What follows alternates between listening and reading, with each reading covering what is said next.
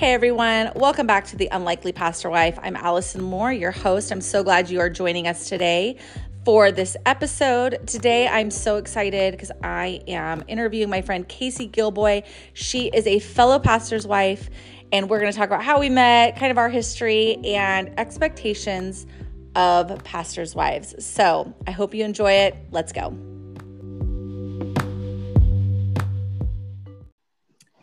Hey everyone, I am so glad that you are joining me today for the Unlikely Pastor Wife. I have my friend Casey Gilboy today. She is a fellow pastor wife. Um, and Casey, let's talk about how we even know each other because it's so weird. I know, right? yeah, go for it. well, we tell our kids to not make friends on the internet, but we can. it's true. We only know each other through the internet. It's so weird we met in a pastor's wife group for our denomination like seven years ago. Is that right? Oh, I think it was longer, maybe 10. Okay. Wow, I'm time is flying. Yeah, 10 years. Wow.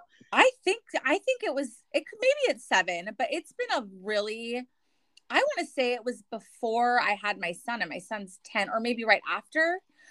No, because I don't I think I was at we were in Springfield. I don't remember. It doesn't matter. But you know been, what? I what? remember.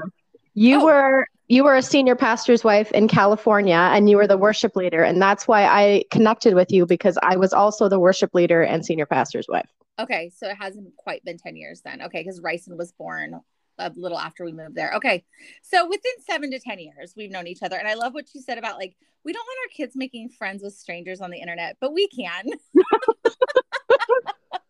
because we know we have stranger stranger danger and we know when something's a red flag and you were not a red flag. Good. Well that's good. I'm glad i'm not a red flag. You weren't either. So oh it's so funny but yeah that's how we met. We kind of just met through um just sharing joys and struggles and praying for each other. It was a big group at that time and that group has dwindled dramatically since um it started, but it was just a really great place to begin with. So that's kind of how we met. But I feel like I know you because we've kept in contact over the years through Instagram and Facebook. And it is crazy how social media can make you really feel like you know somebody. Um, but we've shared our struggles and we've gone through a lot of similar things. And that's kind of why I wanted to have you on the podcast today. Um, so tell everyone a little about yourself, your family, your career in ministry. All right. Well, I'll give the short version. Okay. Uh, everyone has their short and long version, right? Mm-hmm.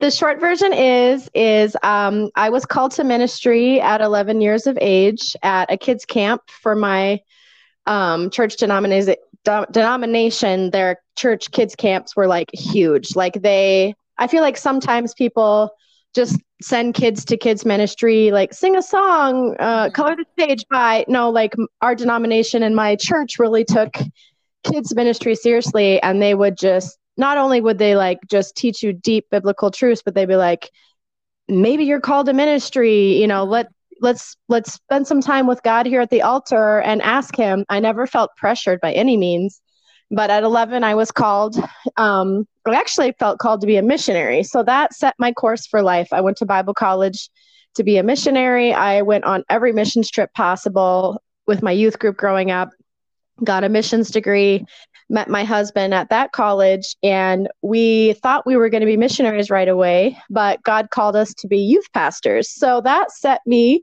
on this path of a pastor's wife that i yeah. never dreamed or wanted. right. I hear that. I hear it.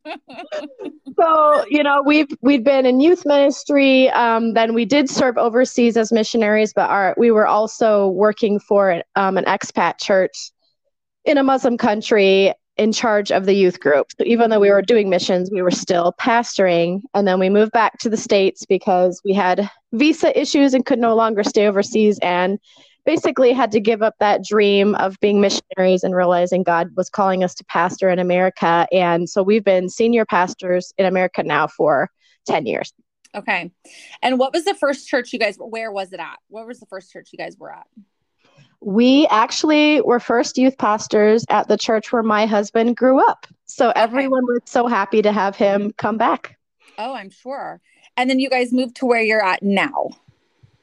So we were youth pastors and then we moved overseas Then we came back and we lived in Wisconsin and now we're in Utah.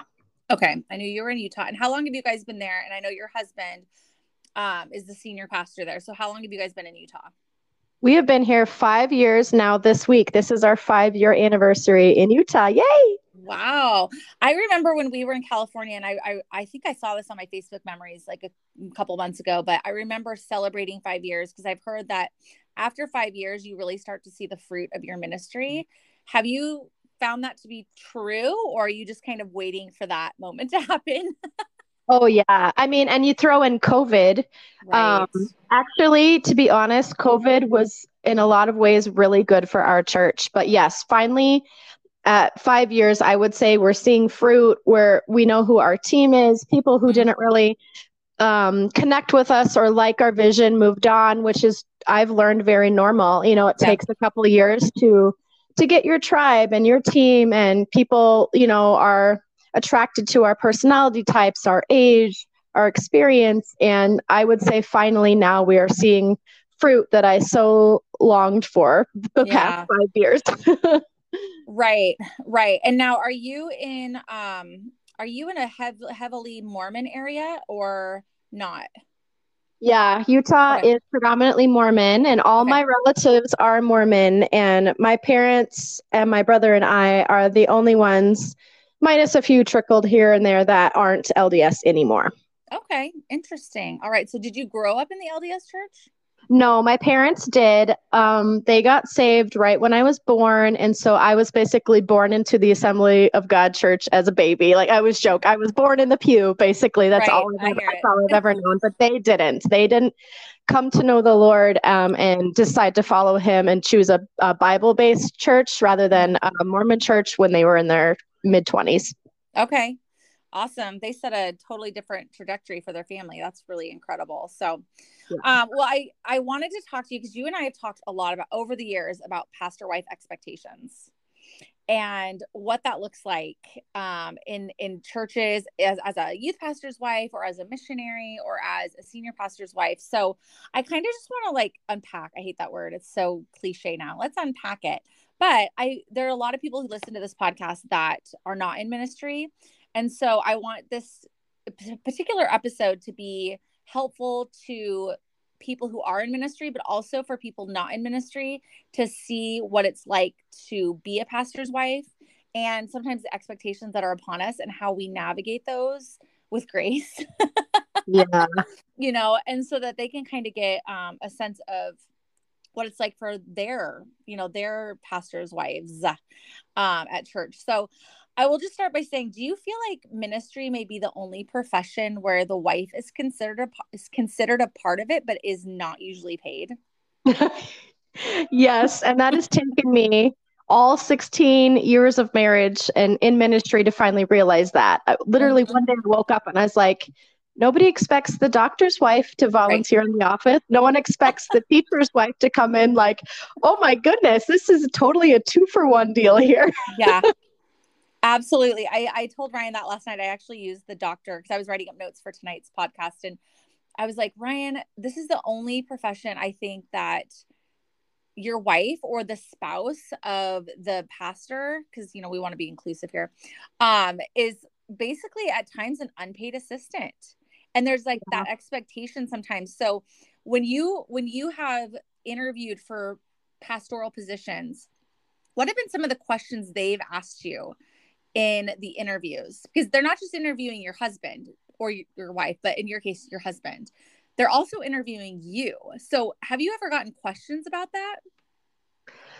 To be honest, the first few positions uh, we received, I feel like um, more my husband was interviewed, which didn't matter to me that much because I was fine with that. But mm-hmm. this position here in Utah, I loved how they interviewed me. They really cared about my personality. And it turns out that the search committee was looking for my personality. And oh. I you know, sometimes as a pastor's wife, you want to put your your best face forward in an interview, but I'm like, I'm just going to tell them the truth. I'm a homeschool mom.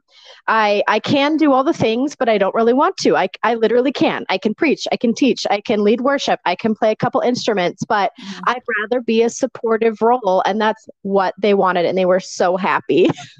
Awesome. That's amazing. I remember one time we interviewed somewhere and I don't remember where it was, but they looked at me and they're like, So what do you do, Allison? like, I don't, I mean, like you, I lead worship, I sing. Um, but I never really wanted that pressure, especially as I got older and our ki- we were having kids. I was like, my focus is not necessarily where I can, you know, be a lead at the church. My focus is at home. And then I just wanted to be like a church member and have the same expectations that they would have for a church member. Like, I want to serve, but I may not be there every week, or I may, you know, I I may not um lead the Bible study like most like some pastors' wives do, you know. Um, so it was just a very weird. I just remember that I remember specifically that interview being like, hmm, what are the expectations, the unsaid expectations and i think as i got older and probably just more confident in who i am um i was able to just say like listen listen linda um this is like don't expect that from me because that's not what i'm that's not in a nice way obviously i would say it but um having a little more like uh, boundaries and, st- and stuff like that um so i'm yeah. glad that you felt that in this in this position so you don't feel the pressure necessarily where you're at now to do all the things well, the one element that I was going to bring up that made our situation a little different was in this position in Utah and our last one in Wisconsin, we were doing a church revitalization, which means a church has had some kind of conflict, some kind of problem, and they have lost a bunch of members and they need you to rebuild it and bring it back to life. And which has kind of become the theme of our ministry because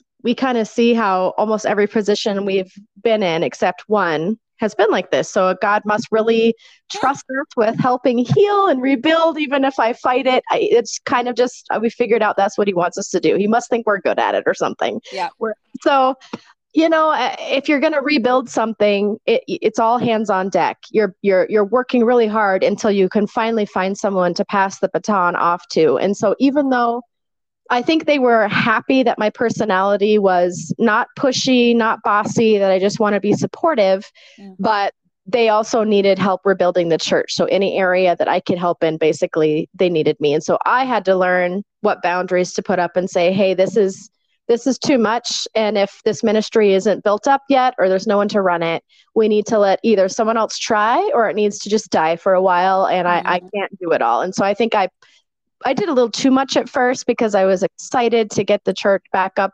But lately, I've really pulled back and we've just really been delegating and training people to take those spots so that I'm not running as many things as I was. And yes, people probably wish I was, but mm-hmm. with a trainer, with a leader, when you hand off the baton, it won't look the same. You know, mm-hmm. this person, it, you know, I've had basically 20 years of ministry experience. These people are just starting out. So it might not be exactly how I did it, but let's give them a chance because I'm going to burn out if you don't let someone Absolutely. else do it.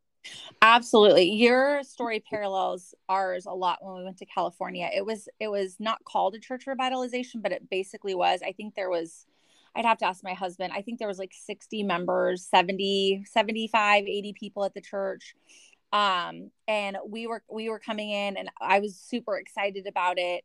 And i learned very quickly i cannot be all things. I think i started a women's bible study and after the like the first season of that i think it was like a three month thing i told her i'm like i'm not doing that again. That is not my gifting. It sounds terrible but it was like i know that that was in like people wanted that from me like are you going to do a women's bible study? And i did. Mm-hmm. and then i realized like halfway into it i'm like this is not what I'm passionate about. I'll attend, but I'm not, this is not my thing to like do.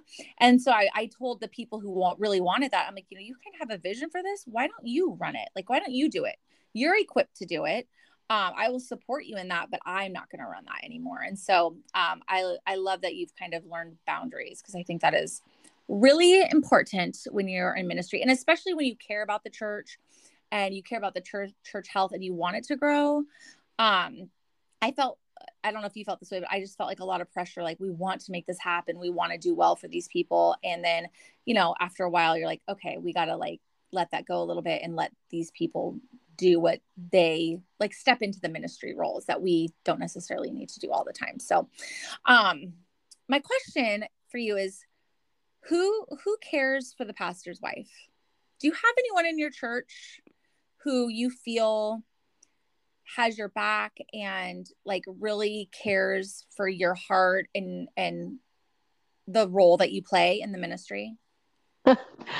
Oh man i'm gonna cry. Um finally finally for a long it's been a long time that i haven't had that and i finally can say i do and i think a huge part of that is because i went through intense counseling starting during covid. Um, i was like it's perfect time let's start i need to see a counselor and talk about a lot of my burnout and stress from being a pastor's wife and through that i she gave me the tools my counselor did how to set boundaries, how to know what God's really calling me to do, how to attract healthy friends. Because as a pastor's wife, we want to be there for everyone. And people can take up all of our time. And if we're not careful, we're not allowing people who are pouring into us into our time. Mm-hmm. And we're giving all our time to the people who need help because that's, you know, what we do as pastors' wives. We reach out. But I started putting boundaries in my life saying i will pour out to others but i'm going to make time in my life for the people that are emotionally healthy mm-hmm. who are mm-hmm. kind to me and who actually care about me and because because i stopped playing the victim and always let was the doormat and just let everyone do what they wanted.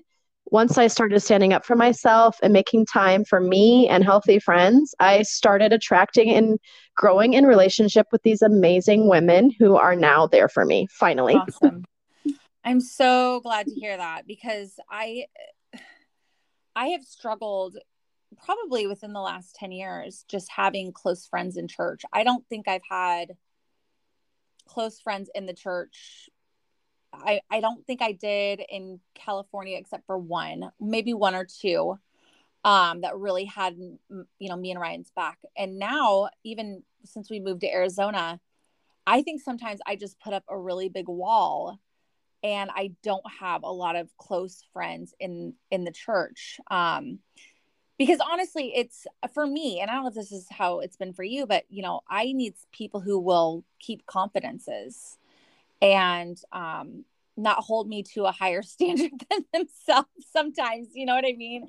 And um so that's been hard for me. So i'm glad that you have found some women in the church that you trust and um, that you've kind of let in. For me i just i have walls and it's something i'm working on is letting people in um, so you have people that you can confide in and that aren't gonna ruin your ministry if you can find it confide in them Yes, and I'm also careful about having friends that are out of state or who aren't at my church or who live somewhere else and I confide in them with the really hard deep church mm-hmm. issues that I can't tell my church friends because I can't tell them things that might ruin a reputation of another church member or I can't tell them any marriage issues or issues with my kids because I need to yeah their reputation and their secrets. And so I've learned to have those healthy friends at church and then I go to the other friends for those other issues and it takes time. It's we're all busy, right? Yeah. I make my t- I make time for my friends. I'm going to say that right now. That is something I'm really good at. And if someone is my friend, they are blessed because I will make time for them, just like I'm making time for this podcast because relationships are so important to me. And I think some pastors' wives they just put themselves on the back burner and they never make time for friendship. And that would be my encouragement is the only one keeping you from that is yourself. You have mm-hmm. to schedule it in. Yeah it's hard to have time for friends but it, it's so worth it. It takes years to build that bond and that trust but then once it's there they've got your back. They know you and they're the kind of friend you can call at 3 a.m for a problem and be there you know? Yeah, I have I do have some friends like that out of state because that I mean that is the thing. It's hard when you when your husband is the pastor um and they're up there preaching the word of god it's hard to go to a friend in the church and be like he really ticked me off this week. I know, you know because he's like speaking to them as a congregant, and then you're like, oh my gosh, he made me so mad. So I have been. I have those friends that, uh, like you said, are out of state, don't go to our church, that I can have that conversation with. So I have that outlet. And I think that's something that as pastors' wives, we have to find. Um, if you don't have that, again, like you said, encouragement, find those people maybe outside of the church that you can have those really deep conversations with that you can't necessarily tell a congregant just because, you know, the pastor is still the head of that congregation and you don't want to taint their view of your husband. So, exactly. or your spouse, you know, whatever. So, um, well, okay. So, do you ever feel like you live in a fishbowl? Let's talk about that, and let's talk about the jeans from this past weekend. Tell everybody the jeans story. oh my goodness. Oh my goodness. Okay. Well, um, yes, I do feel like I live in a fishbowl. Um, uh, as a pastor's wife and worship team member, I am on stage pretty much every single Sunday. And already as a woman, you wake up some days and you feel ugly, you feel frumpy, you feel not yourself. But as a pastor's wife, no matter how we feel on Sunday, we still have to put on the clothes, even if we feel bloated, even if we don't feel pretty, and know that we're going to stand on stage and someone might notice that, you know, like sometimes we do look sick or sometimes we do feel bloated. And you just have to put yourself out there and know everyone's going to see how I look today or see this flaw and still be willing to give your all, worship the Lord, preach, knowing that you might be judged for what is on your body. And mm. I already struggle with that anyway because I've always been, because we grew up with kind of the toxic 90s purity culture movement where immodesty has been so nailed into my brain that if anything feels anything close to immodest, just I just inside my heart, I just feel like I'm the worst person in the world. That I yeah. have just sinned horribly. What a horrible sinner you are! And and I wear very frumpy clothes, which works for the styles right now. They're very flowy. Homeless um, chic. We call it homeless chic right now. Oh my goodness, homeless chic. I'm going to use that. I'm going to use that. So, just to give you that background, I'm very aware of modesty and I I specifically pick clothes to wear on Sunday that will not accentuate my curves, that will not draw attention to myself. I just want to look um, relevant so that who someone sees me on stage they can they can think i i can identify with that person. Yeah. and the, the thing that this generation so anyone that's about 35 and younger they don't dress up for church on sunday. They don't dress fancy. Even if you go to a wedding or a funeral people just don't have those items in their closet. And so if they feel like they have to dress fancy on Sunday, I've heard people say, I didn't come because I didn't I don't have anything fancy to wear. So we want people to walk in as a new believer or a young person um, or a visitor and say, well, they're dressed just like me. I could come to this church. And it just brings down the barriers and the walls. And so I found this pair of jeans online that had some rips in them. And I thought, perfect. The young young adults and the young people are going to look at this and say she's cool. And you think I want to spend thirty dollars? I want to spend thirty dollars on something that's ripped a bunch? Like you think that's fun for me? Like I bought those jeans specifically to be relevant, and I was so excited to wear them because I was hoping that it would just make someone feel like they are welcomed and that they're accepted. And I, I wore them last Sunday. This is very fresh, as Allison knows. Mm-hmm. And I had a ton of young people come up to me after church, like, I love your outfit. How cool are you? Again, do I really care that they think I'm cool? No, but I want this younger generation to be able to identify with strong Christians and say, oh, I could be like that. If you can wear everyday clothes and, and sing to God and talk to God, mm-hmm. I could do that too. And there's nothing in the Bible that says dress your best for God, yeah. wear your fanciest clothes. And I think some people almost think that's in the Bible, and yeah. it's been passed down in families. And I love to kind of push that button and be like, that's a tradition. Like, of course, we want to dress. My, you know, I could wear a swimsuit to church, but why does it have to be heels and dresses? And so my husband got a text from a church member saying that my ripped jeans are inappropriate and i just burst out burst out bawling because if you say the word inappropriate to anyone that grew up with 90s purity culture, we just feel like we failed. We, I made someone stumble. I, I made someone sin. I, I hurt someone's heart. And I just was weeping. And I had to go and take a drive through the mountains and bawl for two hours, wondering, did I just, uh, am I sinning by wearing these ripped jeans? And I reached out to you and three other people. And I said, and two of them were guys. And I said, are these jeans inappropriate? If they are, I will never wear them again. May God forgive me. And every single person, including you, said, There's nothing wrong with those yeah. jeans. I think she's just, you know, having a, this person is having a hard time with that style of clothes, but it's putting this pressure on you that you are causing someone to sin or stumble or it's not appropriate. And just just getting that reassurance from you and those other friends just brought me down to reality. And I had a lot of people confirm to me when I talked about it to them that no, that's a good thing that you're trying to reach this generation. And that's very smart. Actually, I, I had a, a young lady that I used to be do youth ministry with, and she was a teen back then. And she wrote and said, That's very wise that you are trying to reach this generation. And and so I'm still kind of healing from it and working through it, but it was very hurtful for me. And it, I said to my husband, I practiced five hours on the piano this week to play on Sunday, and that's what you come away with is that my jeans are inappropriate. I said, then I quit. I'm not playing piano anymore. You learn how to play piano and you wear the clothes you think are good because I'm sick of trying to please all you people. That's what I said. And my husband was like, okay, honey, I, I know you really want to quit. Let's just get it all out. Let's talk about it. I'm like, I quit if you're going to say that about me. So that's my uh, dream.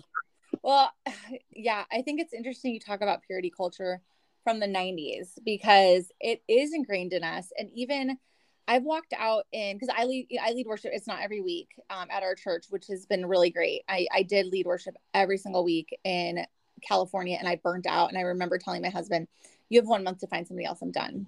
And he was like, "Okay," and we did. And God was good about it, like bringing somebody. We had somebody like that helped me, and so we just put him in that lead role. Um, so I get those days where you're like, I quit. You know, I really did quit on him. I was like, but at this church that we're at now, um, I will I will ask him like, is this okay for is this okay for the stage? Um, because I remember growing up and I was a, I was a cheerleader in high school, and the mm-hmm. month of February, I could not go to a youth group on Wednesday nights because we had basketball games and I was a basketball cheerleader. And I remember this was before the days of cell phones where you could call somebody and be like, hey, I'm here, you know, come downstairs or come out to the parking lot. So my sister, I had to pick her up. And I remember walking upstairs to the youth room in my cheerleading uniform. And my youth pastor's wife pulled me to the side and said, Don't you ever walk up here in that uniform ever again. Oh. And I was oh. like, I I have to get my sister. Like I don't I'm not trying. I like these people see me at school in my uniform. Like I'm not trying to be immodest and it wasn't immodest. I'm just really picking at my sister. And that has always stuck with me. Like probably some trauma I have from that. So I'm so cautious now about what I wear on stage. And so I'll just wear like I have this bright pink blazer that I love. I love it. And I'm like, Ryan, do you think this is too much for for like for church? he's like, no, it's fine. And no one has ever been like, that's way too much. They make fun of it because they're, they're always like, um, Allison, does your ba- does your blazer need batteries? It's so bright. You know, like there's like a joke about it, but it's not immodest. But I have that ingrained in my head of like, I need to make sure that what I wear on stage doesn't detract from what I'm there to do. And so I get it. I totally understand. Um, luckily, I've never had anybody say anything about what I've worn. Maybe behind my back, I don't know, but never like to my face or in a passive aggressive text to my husband. So I'm I'm glad that your husband stood up for you. And I'm glad that the people that you asked were like, no, Casey. When you told me that, I was like, no, those jeans are fine. Like they were totally fine. They were cute. I couldn't even I couldn't even believe someone had a a problem with it. But again, to people who go to church and don't know, sometimes this happens to pastors' wives. We kind of sometimes have expectations on us that most people wouldn't wouldn't have, you know, and so we toe that line, and that can be that can be really hard. Um, yeah. How do you combat burnout? Well, I've done a lot better job of it since COVID, like I told you, because I finally started to see a counselor. And that has helped me immensely. I don't need to see her anymore. She just said, you know, if you if you need to have a like checkup session, we can, but she was just so proud of my progress and felt like we worked through so much and she gave me the tools that I can work on in myself. I don't have to like, you know, call her, what do I do? She kind of has helped. It's like she's kind of the voice in my head along the Holy Spirit. Like, this is what my counselor would say. Um, but she really helped me just really not just figure out how to fix my problems now, but how to dig deeper into my past and realize why I pushed myself to burnout. Why am I a people pleaser? Why mm-hmm. do I always have to do everything so perfect? And once I got that inner healing and realized why I was like that, I don't, I'm not, I'm not as burnt out as I was because I don't have a problem now being like, no, because mm-hmm. something crazy about counseling. I know a lot of people think it's whack and it's crazy, but going through your childhood trauma and realizing why you are the way you are can really help you kind of like heal that spot in your heart and then you can move on. And i don't have the same responses i used to with people. If, if someone at church would say you need to run this bible study. You need to do this i'd say oh, okay yeah i think i, I can. Let, let me get back to you. No now my response is i don't think i can handle that right now but you could you could do it. Yeah. And i used to be afraid. It's almost like it's changed my neurological brain waves that I don't get scared anymore. When people push my buttons, I just stand up for myself. And that was a huge thing that helped with burnout. And also, my husband and I, when we first started out in ministry, we were not good w- about having a Sabbath day, but we quickly mm-hmm. out and we realized, oh, we need a day off because people don't care that they're burning you out. They don't say, hey, by the way, just just double checking to see if you have, you know, enough energy for me today. No, they just assume you're always on call. So for the last 10 years of being senior pastors, Monday has been our day off. And we tell our church members, if there's an emergency, please, by all means, you can call us. But if it's not an emergency, don't text, mm-hmm. don't call, don't even send us ideas for ministry stuff or can we talk about this later? Mm-hmm. Just leave, leave us alone. right. No, it's good. You got to protect your peace um, and I feel I feel like a lot of pastors don't have a Sabbath. And that's something that Ryan actually I, I feel like he does a really good job with it. He his day off is Friday. Because that's the thing too. We Ryan has one day off a week because we have church on Saturday and Sunday.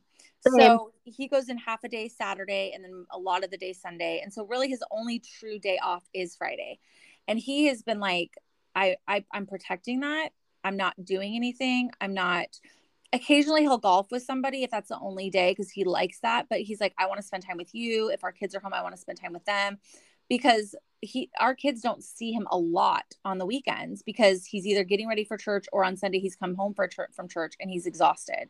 And so protecting that sabbath and really honoring that i mean i know for me i did this for a while and i just turned my phone off for my sabbath day and it was so healing and refreshing to just have that time to be like no no one can contact me. If someone if something happens they know where we live you know they can get a hold of us type of thing. But just really protecting that time is so important because as pastors we literally can be running 24 7 we really can. And i know exactly. some that do. Yeah. and it's like you said pastors do not get saturday and sunday off. So if you pick a day off that will be your only day off, yeah. really. That's why you have to do it because most yeah. people they think we probably take Saturday off and they think Sunday is a day off for us. No, Sunday is the busiest, craziest, hardest day for us. And we go home and we pass out from exhaustion as if we just run a marathon. Yeah. And that doesn't count. And pe- even pastors think that that counts. No, no, you worked that day. It's not a Sabbath for you. You have and to even though, yeah. And even though it's not eight hours sometimes of working, sometimes it is, but just being on and talking to people it just it can be it's a joy but it's also you know it's much different than sitting in a cubicle or you know just like doing computer work. Like you're on you're talking to people and for someone like my husband who's an introvert that just drains him emotionally and so he comes home and just crashes. And i remember when we were in california we only had one service on sundays but on saturdays half the day he was just going over his message studying. I mean he he spent like 30 hours a week on his messages. He's very studious in that but on saturday he was like going through it combing through it practicing it. And so even saturday wasn't a day off even though we didn't have service on saturday. And so protecting that one day off a week was so so so important to us. Um and if you're listening to this podcast this episode and you are a church member um, I would encourage you to honor your pastor's Sabbath. And again, unless it's emergency, you know, really just giving them that space and letting them have Sabbath to be able to just relax and decompress um, and have that time. Because it's, if not, it's very easy to burn out really quickly, really quickly. So, exactly. Awesome. And, what, and what people don't realize is it's, it's, supernatural. It's it's amazing. You would think taking a day off would be detrimental and sent you back backwards but it gives you what you need to just plow through that week with clarity and vision. And you can get 10 times work 10 times more of the work done by taking that day off. And people think that it's going to take away from their productivity. No it increases it. It's amazing well, and it's so funny because I think that's the one commandment out of the 10 commandments that people break all the time. yeah. like you're not going to murder somebody. You're not going to you know um whatever. I'm like what are the 10 commandments? That's the first one i remember. Um but the sabbath the most extreme. Don't murder anybody. Okay. Um but the sabbath is so easy to just forget about. But we forget that that that is a commandment from god. He god himself took a sabbath on the seventh day he rested. So whatever seventh day you want to choose you know some people are very legalistic about it and that's totally fine. Um, but you got to have that day because even god almighty creator of the universe worked for six days and then took that seventh day off. I mean frankly i wish we could have more days off but you know it is what it is. So um we can talk about vacation at another podcast, but I'm glad that you guys have that and um, it's important to you. Um, I don't want to end this being negative, so I hope this wasn't negative, but I want to know what what have you found are the benefits of being in ministry and being I would say you're even a pastor, Casey. I mean, mm-hmm. you are a worship pastor. And you're not just the pastor's wife. So what what what are some benefits that you have found being in ministry and things that you love about it? Definitely. That's a great question. I think being able to see people's lives change right before your eyes, having a front row seat to people growing spiritually, healing their marriage, working on childhood trauma, learning how to be healthy human beings, learning how to grow in Christ, learning their giftings, how to outreach to others and to use their talents is probably the most amazing thing for us that we, we that God would just we just feel so honored that God would allow us to be a part of people's journey just to help them. And and I know that sometimes as pastors we get discouraged because you pour into people and you don't know who it's like the parable of the seeds. You don't know which seeds are going to get choked out. You don't know which mm-hmm. seeds are going to be taken by a bird but that's up to god. And we just have to love people and someone could turn into your best friend and someone could turn into Judas who will try to mm-hmm. stab you on the back and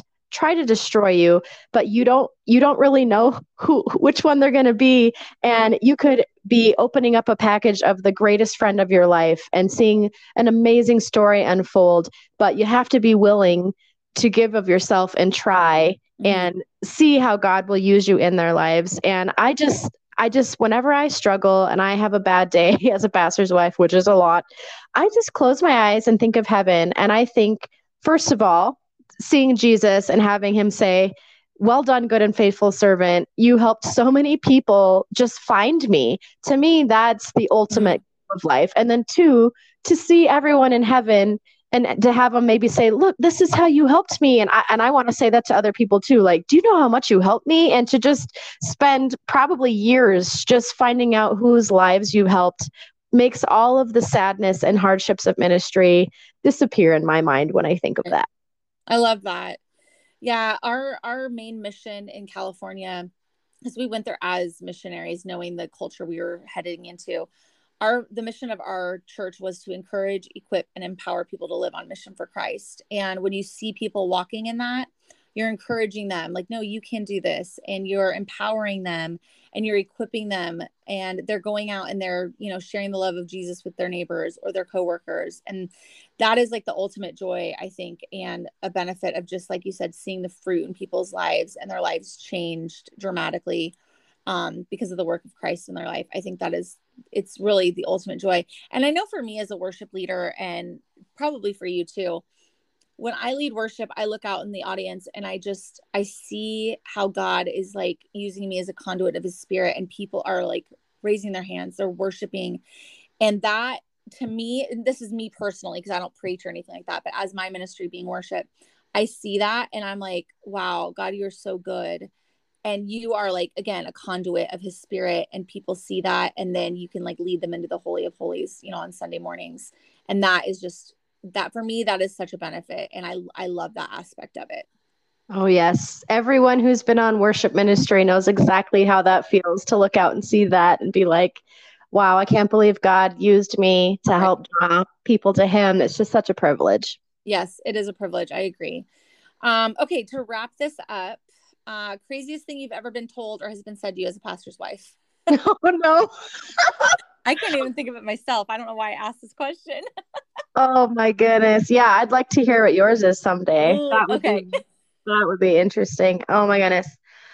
I have so many. I have so many. Um, I'll, I'll, I'll, I'll, I'll share more of a funny one because some of the ones might be just too sad. Okay. Um, but I look very young and I realize that and I don't like that, but it's just how God's made me. I, I try to dress like a mom, but my daughter's always like, Mom, you look like a teenager. I'm just trying to look, you know, fashionable. I, I, can't help that I have a baby face. But when my husband and I were first youth pastors, we just got the position. I was like 22. Okay. This is, I am a youngin. I am very, very, very green in ministry as well. And um, uh, I was sitting in my husband's office after church on a Sunday, and a lady came by and poked her head in the office, and she goes, "Where's Pastor Dan?" And I said, "Oh, he's he's not here right now. Do you want me to give him a message?" And she looked at me as if she was confused, disgusted, and annoyed with me, and just walked off. And I thought, everyone has a bad day. Like, I don't know why she treated me like that, but I always think the best of people and thought, oh, she probably just had a bad day. It's okay. No, she came back to me a week later and had like the saddest look on her face after church and said, I'm so sorry I treated you that way. I thought you were a teenager in the youth group. Oh.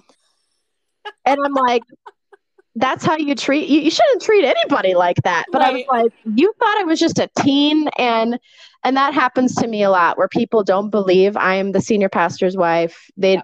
you know i've even had people say you don't look old enough to have ministry experience and i'm like oh. you want me to tell you you look too old because I can bring it on. I can say you look too old. That's how much it hurts when you say that. So go. Exactly. Oh, that's fantastic. Yeah, I will have to think about that and get back to you on what the craziest thing is. I mean, I don't know if I've had anything crazy said to me, but I'd really have to dig deep to find it. So awesome. Well, I'm so glad that we could talk tonight. I want where can people find you on social media? So I have an Instagram page that is dedicated to teaching parents how to keep their kids and teens safe online. And I don't share a whole lot about my personal life. I don't share anything about my kids because it's a public page. Mm-hmm. Um, and I do share some pastor's wife life issues as well. And that is keep dot kids teens safe and that is the Instagram handle. Keep yes. kids teen safe with dots in there. And it's the exact same name on Facebook. Keep kids teen safe. Okay. I will put that in the show notes too. And I will probably have you on again to talk about that because I know that you are so passionate about keeping kids safe online. It's such a, such a, well, we won't even get into it because that's like a whole nother podcast. But I know that that is a passion of yours and you do an amazing job of bringing awareness to parents and giving them tools to help keep their kids and teens safe online because it is it's almost an epidemic right now. So i appreciate you doing that. And i will again put that in the show notes where you can find casey on social media. But other than that thank you for joining me today. Don't get off yet casey okay? Because i want to talk to you once i push end on this okay? we got more to talk about yeah, after this recording sure. is over. For sure. But i just want to thank everybody today for joining me. Again you can find casey online I'll put that in the show notes. But other than that, thanks for joining us today, and we will talk to you guys next time. Bye. Thank you. Bye.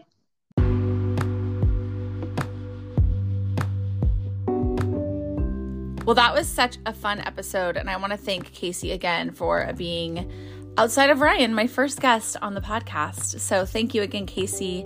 I'm so glad you guys joined us today. Again, you can always follow me on Instagram at the Unlikely Pastor Wife. You can also follow Casey on her Instagram, and that is in the show notes. Please also like and subscribe from whatever platform that you are listening to. It helps my podcast get to get out to more people. I appreciate all of you, and we will see you next week. Bye, friends.